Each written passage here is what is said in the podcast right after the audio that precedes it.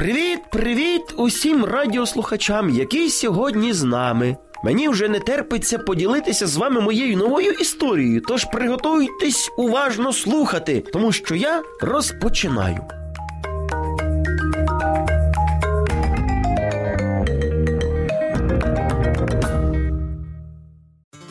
На першій парті у першому класі сидів син відважного льотчика-випробовувача, і звали його Максимко. Слід сказати, що це був міцний і сміливий хлопчик. Він завжди захищав тих, хто слабший був, і за це всі в класі його поважали. Поруч з Максимком сиділа маленька, худесенька дівчинка Даринка. Те, що вона була маленька та слабенька, ще можна було пробачити. Але те, що Даринка була боязка, з цим Максим ну ніяк не міг примиритися. Вона боялася, ну як то кажуть, кожної зустрічної собачки. Тікала навіть, уявляйте, від гусей. Навіть мурашка, який залазив на парту, і той її лякав.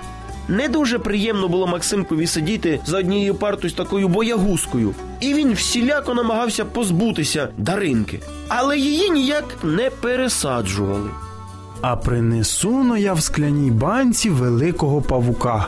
Побачивши страховисько, Даринка зблідніє і тут же пересяде на іншу парту. Подумав Максимко. Так воно і сталося. Два дні Даринка сиділа одна, а вчителька Ірина Сергіївна нібито й не помічала цього. А на третій день вона попросила Максимку залишитися після уроків.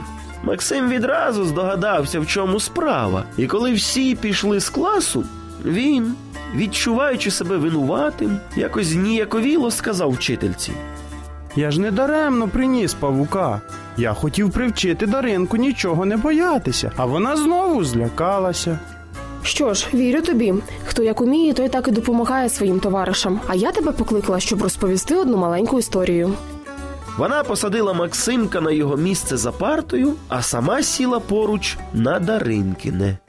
Багато років тому у цьому ж класі сиділи хлопчик і дівчинка. Сиділи так само, як зараз сидимо ми. Хлопчика звали Сергієм, а дівчинку Іриною. Ірина росла хворобливою дитиною, а Сергій ріс сильним і здоровим хлопчиком. Іринка хворіла, і Сергійкові доводилось допомагати їй вчити уроки. Одного разу Іринка поранила цвяхом ногу. Так поранила, що не могла приходити в школу. Не можна було ні черевик надіти, ні валянок. І якось Сергій прийшов до Іри і сказав: Іро, я тебе буду возити в школу на санчатах. Іринка зраділа, але потім почала опиратись і казати, що ти, що ти, Сергію, це буде дуже смішно. Над нами буде сміятись вся школа.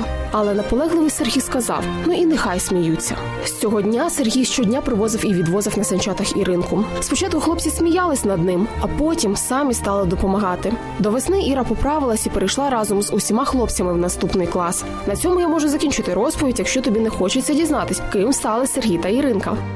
Мені дуже цікаво. Розповідайте далі. Нетерпляче сказав Максимко.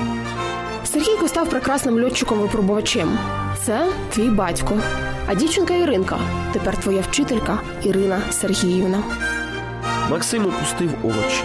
Він яскраво уявив собі санчата, дівчинку Іру, яка тепер стала його вчителькою, і хлопчика Сергія, свого батька, на якого йому так хотілося бути схожим. На ранок Максимко стояв біля будинку, де жила Даринка. Вона, як завжди, з'явилася зі своєю бабусею, бо боялася ж ходити в школу сама, Доброго ранку. сказав Максим Даринчиній бабусі. Привіт, Даринко. Хочеш піти до школи разом? Дівчинка злякано подивилася на Максимка. Це він навмисне каже так привітно, а від нього можна очікувати всього. Подумала про себе Даринка, але бабуся заглянула в очі хлопчикові і сказала: З ним тобі буде зручніше, ніж зі мною. Він і собак відіб'є, і хлопцям в образу не дасть. Так. Тихо, але дуже твердо сказав Максимко. І вони пішли разом.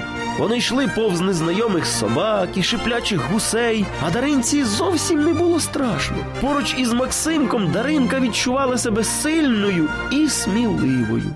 Допомагайте один одному і ви, захищайте слабших. А також мені хотілося, щоб хлопчики проявляли свою мужність і захищали дівчаток, а не ображали їх. Тому запам'ятайте цю історію. А я кажу вам до нових зустрічей, солоденьких вам снів.